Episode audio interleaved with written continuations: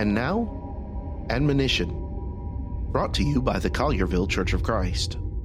In old times, in nations that had monarchs, kings, and queens, it was often the case that the king or the queen was above the law. They were not bound by the law, they determined the law. Well, Jesus, though being above the law of Moses, still obeyed the law and admonished others to do so as well. He heals a leper in Mark chapter 1, but then verse 44, he sends the leper to the priest to be seen by the priest because the law required it and to pay the tributes that the law required for being cleansed.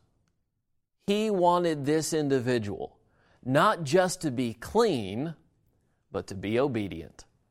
May I encourage you, obey the law. Obey the law of God. For more from the Collierville Church of Christ, visit colliervillecoc.org.